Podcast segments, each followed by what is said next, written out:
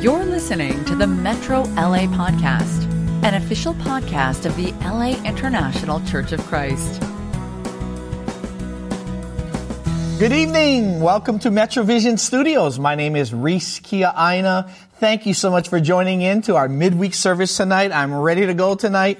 Uh, I'm excited to uh, speak. You know, we just wrapped up uh, a series called One Another Relationships, and I hope you have been working on your relationships, especially in the church, as we're we're striving to care for each other, spur one another on, encourage one another, honor one another, as well as live in harmony with one another. And I hope. Uh, our relationships are getting stronger, more spiritual, more loving, uh, and, and, and that it would produce faith in our lives.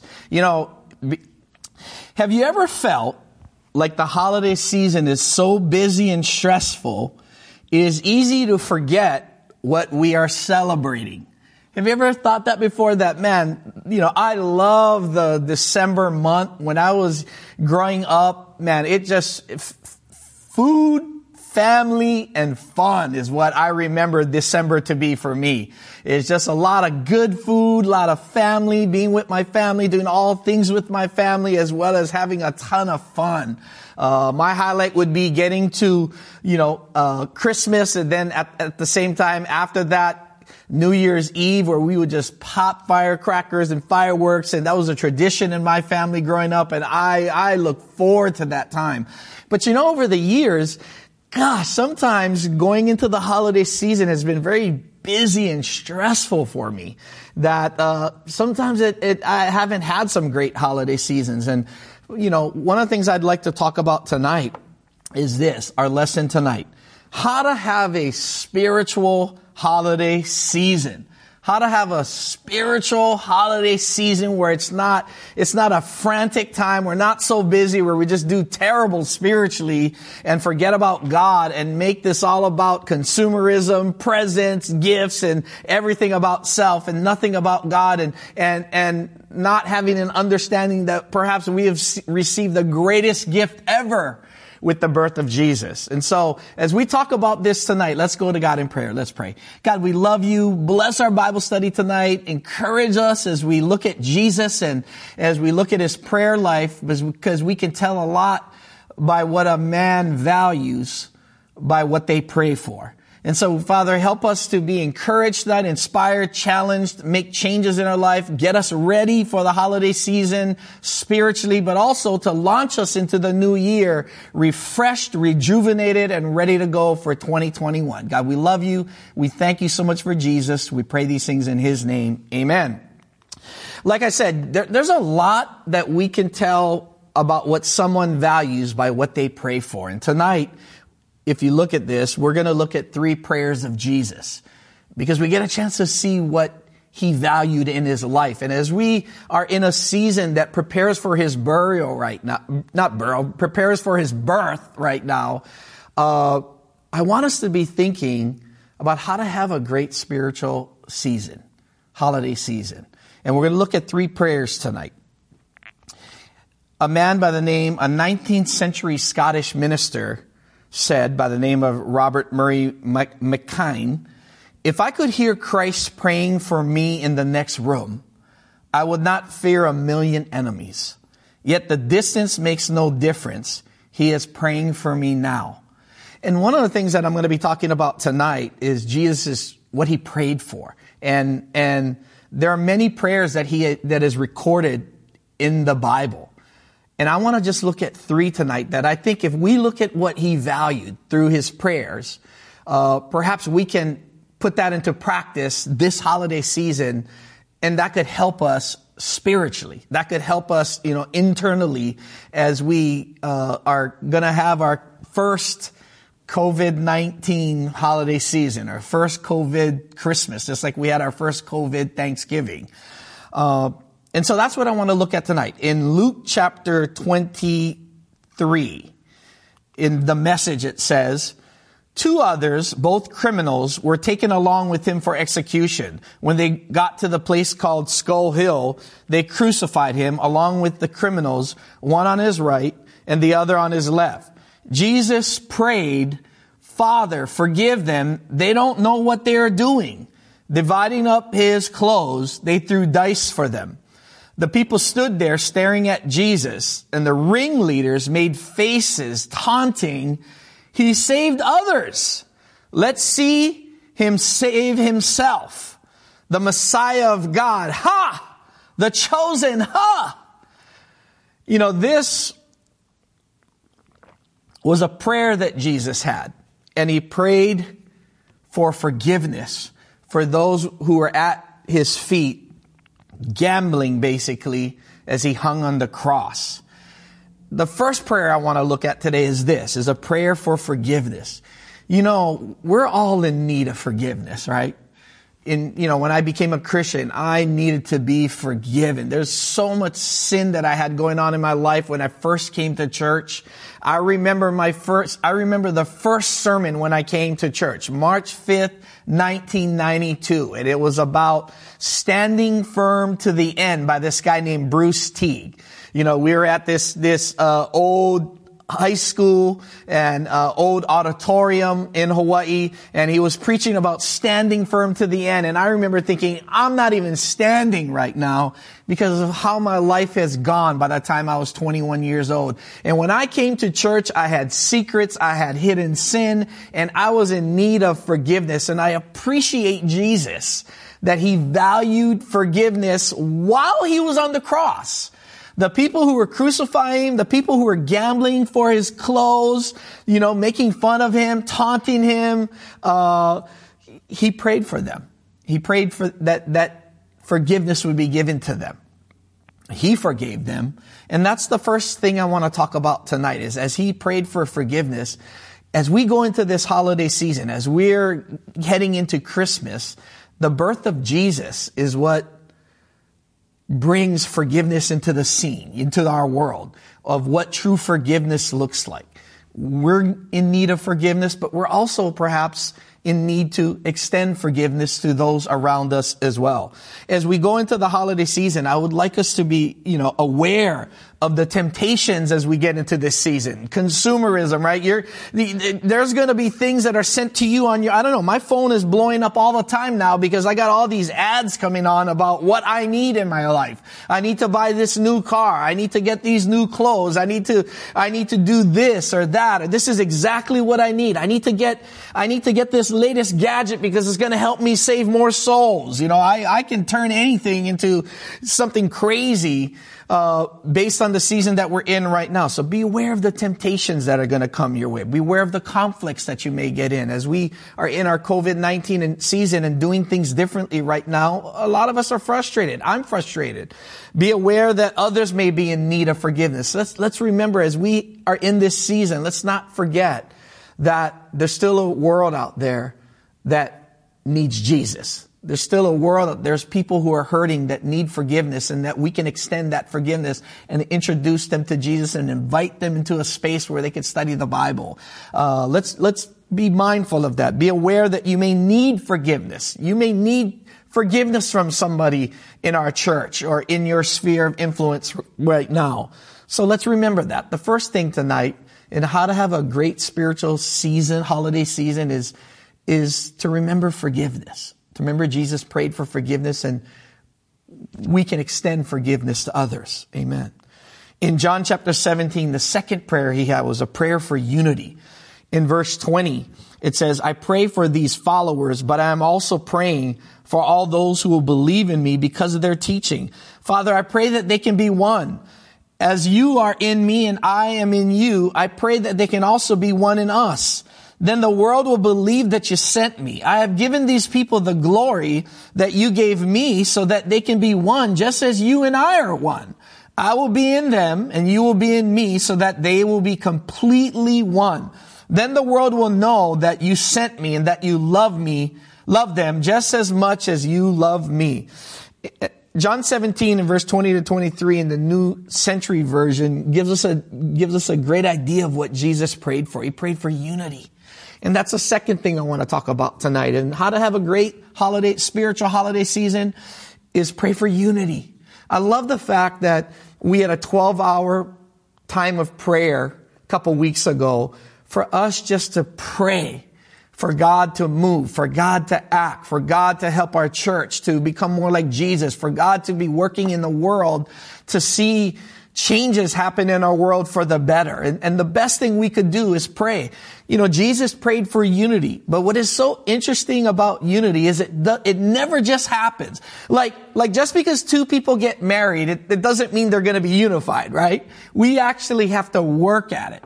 And you know, look at this slide. In the early church, one of the things that, that, that was so amazing about the first century church is its diversity.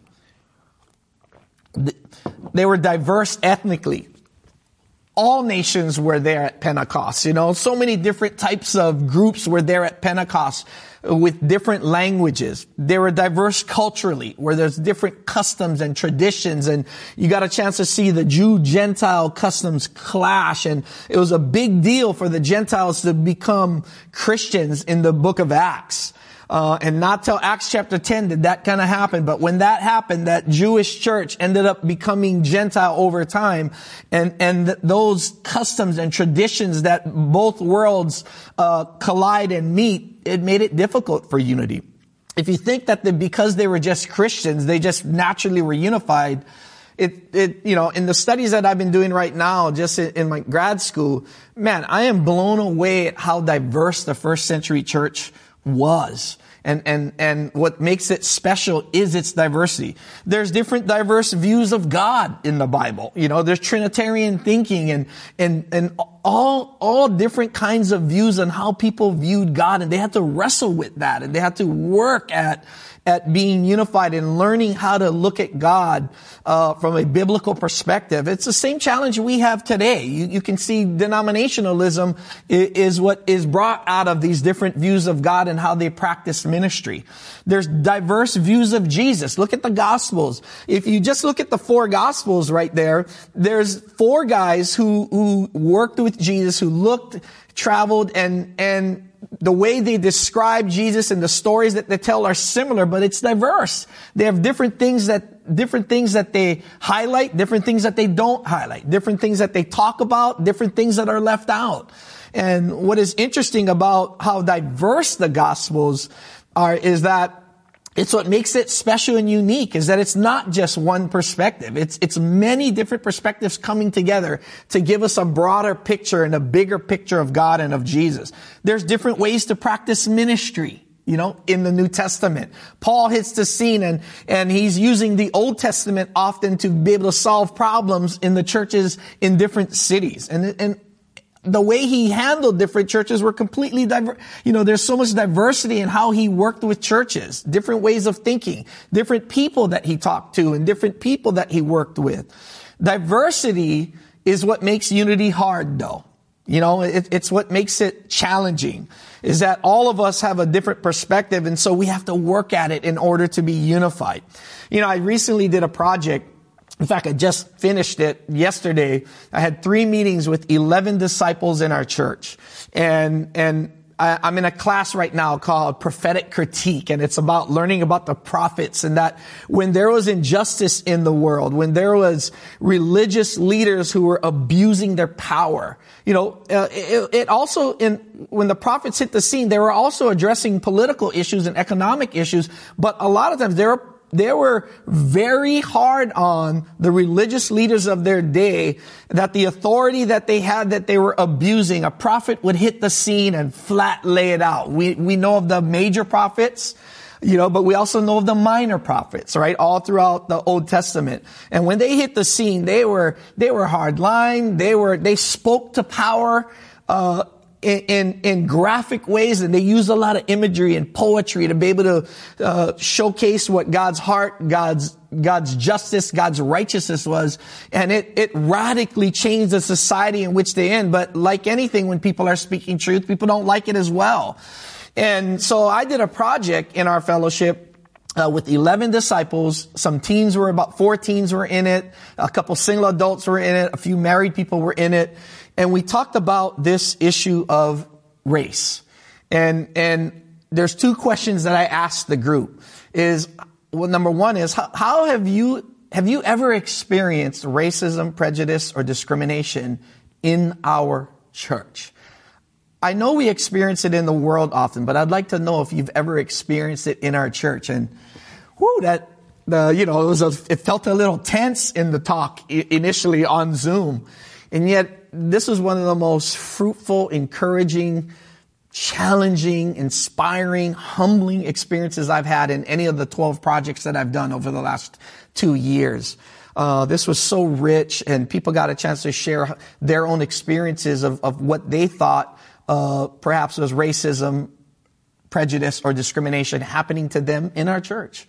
And, and that's the way we deal with it, is we talk about it. We get open about it. We get honest about it. It is absolutely uncomfortable. It is absolutely messy. People are gonna say things that hurt the other person or they're unaware of their own biases or prejudices and it comes out in these talks and, and we have to work on it. But as, as, that's what makes uh, being a Christian so amazing is that, you know, as we work on things, unity is forged because of it, because we're addressing it, because we're talking about it and not just sweeping it under the rug. And, and here's a couple things I learned in it, in, in this project, is one person brought up that racism is taught and caught that no one's born like this. They, they have to learn how to be a racist. They have to learn what prejudices are and, dis, and how to be discrim, di, you know, how to, uh, discriminate. And, and, uh, and another thing that we did in the class was also, um, in, in my project with, with these disciples in our fellowship, it was so awesome, was we also talked about how do you think you have perhaps c- contributed to racism or prejudice or discrimination in our church? How do you, have you ever done something like that? And so there's two questions. One that is looked at as, you know, what are your experiences that you've had, but also how have you contributed to it? And, and some of these statements that came up, racism is taught and caught.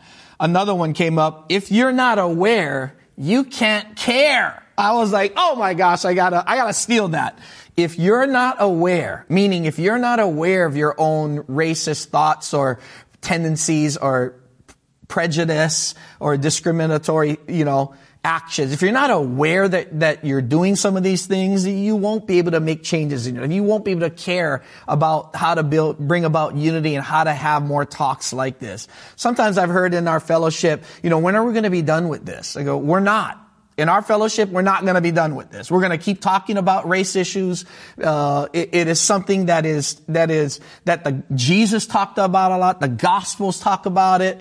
Uh, if you were on this squad, the latest squad call that we had was an amazing Bible study that if you want, let us know. We'll get it to you that Dr. Boachi did from the University of Manchester. And he talked about how race relations and the gospel go, go hand in hand and, and that Jesus, any kind of ethnic marginalization is a distortion of the gospel, is a perversion of the gospel. And so it's something we all must care about. It's not, uh, just a ethnic or race issue. It's, it's a gospel issue that we must care about. You know, think about this thought. Injustice can be a catalyst that leads us to innovation. That's what somebody came up in this, in our, in our thing. As we're dwelling on Habakkuk chapter one, someone brought this up that, you know, as we go through injustices, it's wrong, it's evil, it's not right. But if we handle it spiritually, that, that we see God's hand in it, that just because injustice happens, God may be trying to bring about something. He may not be the one obviously causing it, but he can work with it in a way that it's a catalyst that leads to great change, that leads us to God, that leads us to turning to God. And I was blown away by that. You know, I believe one of our teens came up with that to go, you know, sometimes injustice can be a catalyst for innovation. I thought, we need to let that dude speak the word of God, man. Sheesh. Excuse me. Another thing was is to be proactive and not reactive. And that's what I got out of this project. I got a paper that I have to write, but man, it was so rich to hear the different comments, to, to be humbled by the experiences that we see that just because we're in church doesn't mean we don't have prejudice going on or discrimination going on or even racist thoughts or comments being made. Just because we're disciples doesn't mean that it's out the door just because we think we're holy or we think we're following Jesus.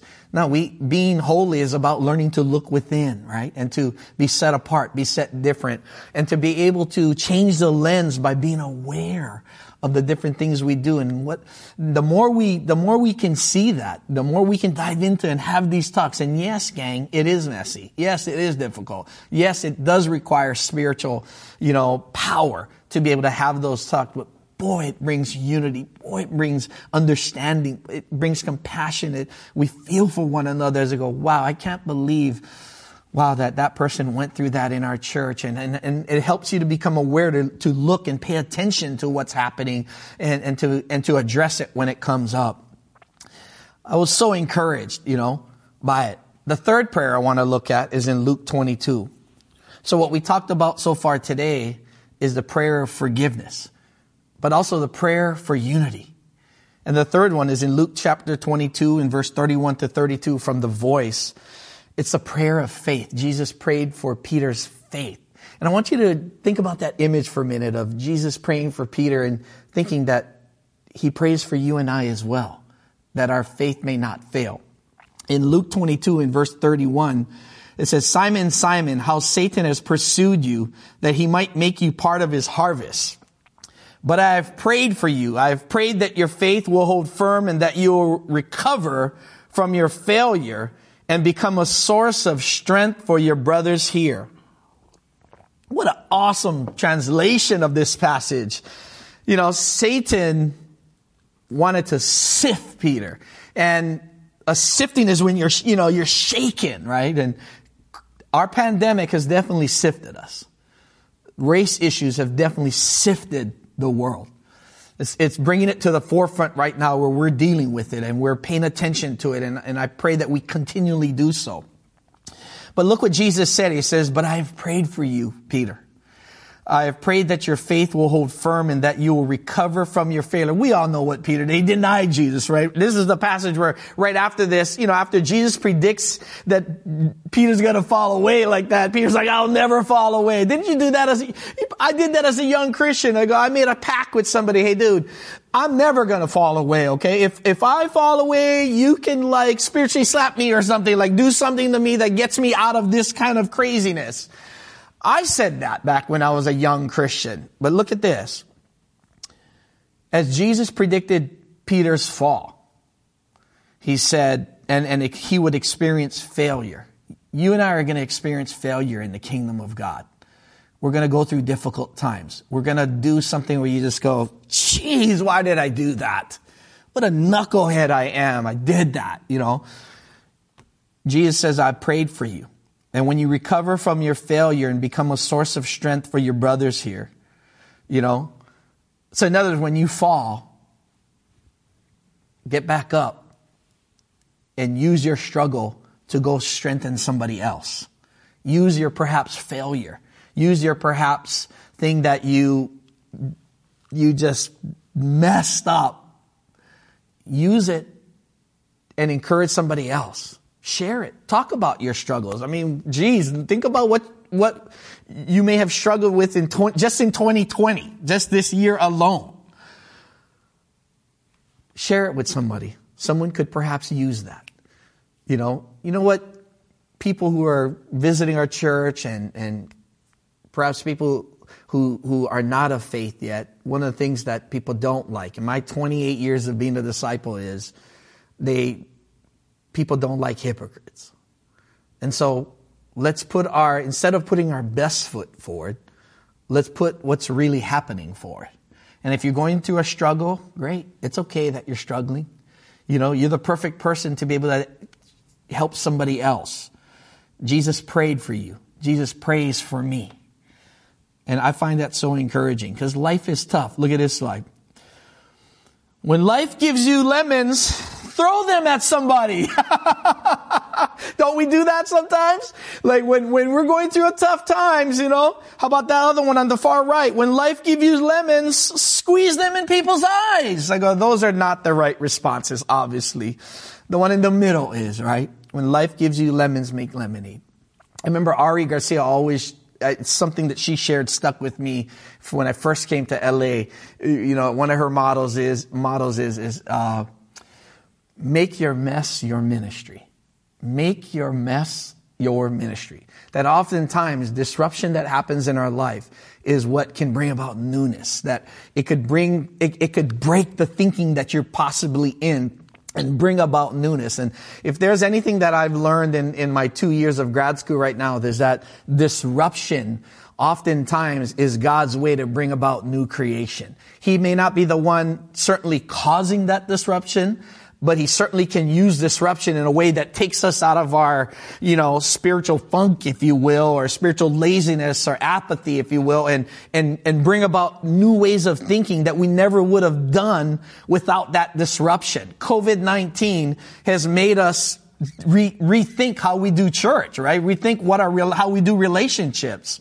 You know, you and I are gonna fall. In, in Proverbs chapter 24 and verse 16 in the NASB, New American Standard Version, it says, for a righteous person falls seven times. A righteous person falls seven times. But, but here's the important part, and rises again. But the wicked stumble in time of disaster. If righteous people are gonna fall seven times, gang, imagine unrighteous people, right? But the key is getting back up when you fall. Getting back up and showing up. And one of the things I'm so moved and so grateful to be in Metro LA. I've been here eight years. You know, this pretty much makes about eight years that Grace and I and our family have been here. And it's, it's, when we made this decision to move to LA, we thought, wow, this is, I believe this is a difficult decision to uproot our family at this time, but it's going to be, I know it's going to be the best decision that we've ever made but it's going to be difficult because it's we're in a whole new situation, you know, a whole new relationships, everything, and uh, new fellowship. And it's been such a blessing to be in Metro LA. And, and I've fallen many times, but one of the things I've learned just being in the ministry here and and being around people who are just amazing people is getting knocked down and being able to get back up, constantly getting back up and getting in the game and not quitting and go, man, this knocked me down. And I, I have some amazing relationships here that people who come from some diverse backgrounds, very different from me and, and had some incredible challenges in their life and yet not bitter, getting back up, showing up every week. And that's what I'm so inspired by is to be able to show up. And when we show up, it's when God can do something great. When we, it doesn't matter if we're just hanging on. You know, before I used to think, I don't want to struggle, you know, because I don't want to be known as the guy, there's Reese, he's hanging on. You know, who wants to be known like that? But in my 28 years as a Christian, if you're hanging on, you're doing something so great for God. Because you're learning in that, that perhaps you wouldn't have learned in any other setting, in any other time in your life, in any other season. So if you're going through difficult times right now, God is deepening you in your faith. The key is that if you fall, get up again and show up and see what God can do. What I love is, is all the great things God is doing. You know, since we've, since COVID-19 hit, I believe we've done over 250 plus lessons since March. I, I think of these numbers and I think, I don't know if I've ever been in, I've never, I don't know if I've ever seen that. Where in one year, we've done over two, in nine months, we've done over 250 plus, maybe even 260 already, 270, I don't know, uh, lessons already in one year. I'm blown away by how much Bible we're looking at in Metro LA. Uh, I'm so proud to be in Metro. Our giving this year. This year in March, with, when COVID hit, we had a, we had a kind of like a relief contribution. We gave $14,000 in one contribution right there to give to different parts of the world and our fellowship around the world where, where funds could be gotten so that they could take care of people who are going through COVID-19 in a very, very difficult way uh, I was very proud to be in a ministry like that that is so giving. In November, for our World Missions contribution, in, in October actually, on October 18th, I believe, we took up our World Missions contribution and we collected $75,000 that day. Just $75,000 that people put forward.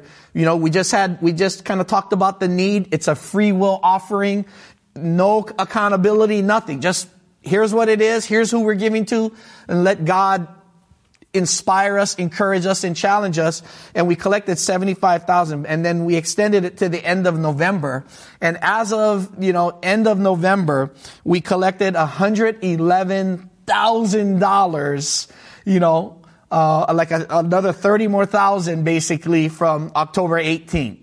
And so our total is, I believe we've collected in March and November $125,000 this year that we're giving out. And to God be the glory. Amen. And that's in the middle of a pandemic. That's in the middle of challenging race relations that our ministry has been feeling a lot about and going through. And God is blessing in a powerful, powerful way. And I believe is as we fall, we're just getting back up. So if you fall and just get back up, Jesus prays for your faith. That's why.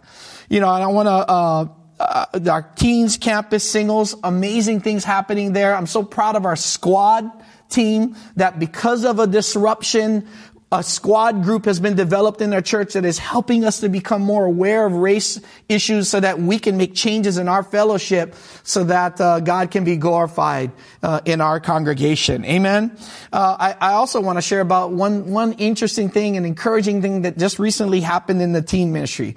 Uh, there's this initiative and, and thing that went out in Torrance called Dare to Care Torrance about highlighting different stories of uh, of people doing some things. And our teen ministry got a chance to do an event and, and got a chance to be highlighted on our local Torrance News. And, uh, this is a picture here of three families that were that went out to a uh, senior living facility, and our whole teen ministry was was set to do an event like that.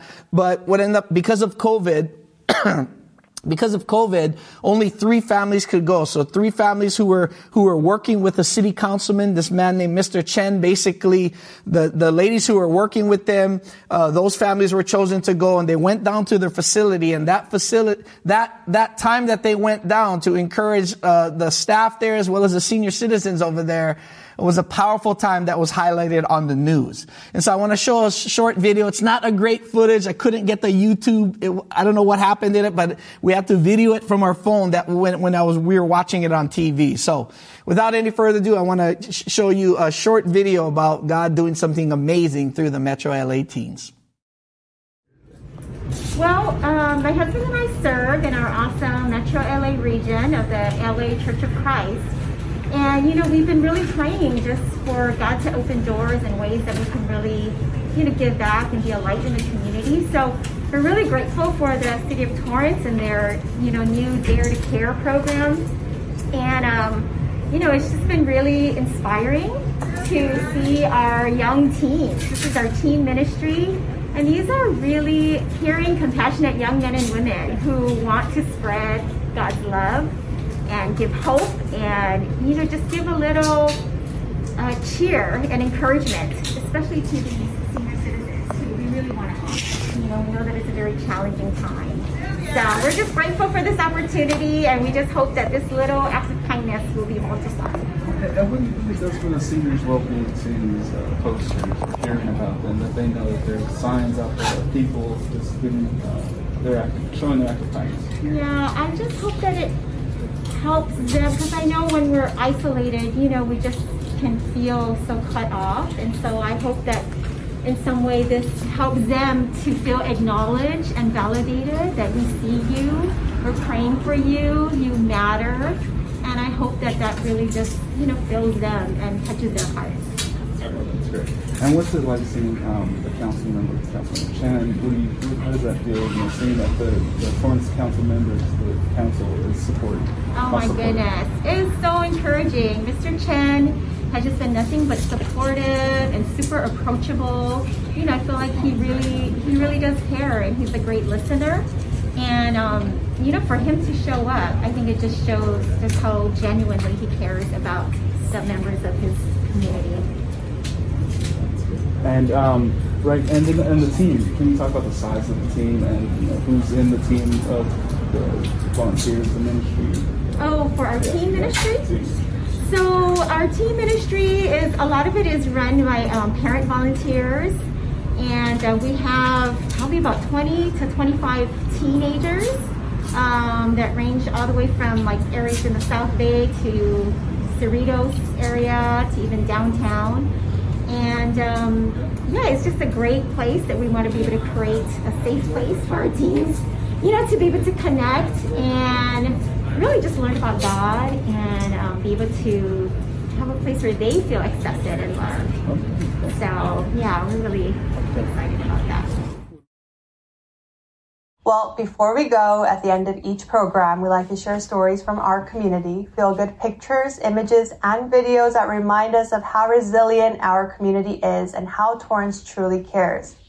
Over the weekend, a group of Torrance teens took the city's Dare to Care challenge to show some love to our most vulnerable community members. They went out to the Earlwood Center, a nursing facility on the 20,000 block of Earl Street. The volunteers placed decorations with motivating words around the building, walkways, and in the garden. Simple words of kindness that residents could see from their windows. They also distributed pre-packaged goodie bags to residents and the essential workers there. Torrance Council member George Chen also dropped by to surprise the volunteers and show his support for their grassroots effort of participating in this act of kindness.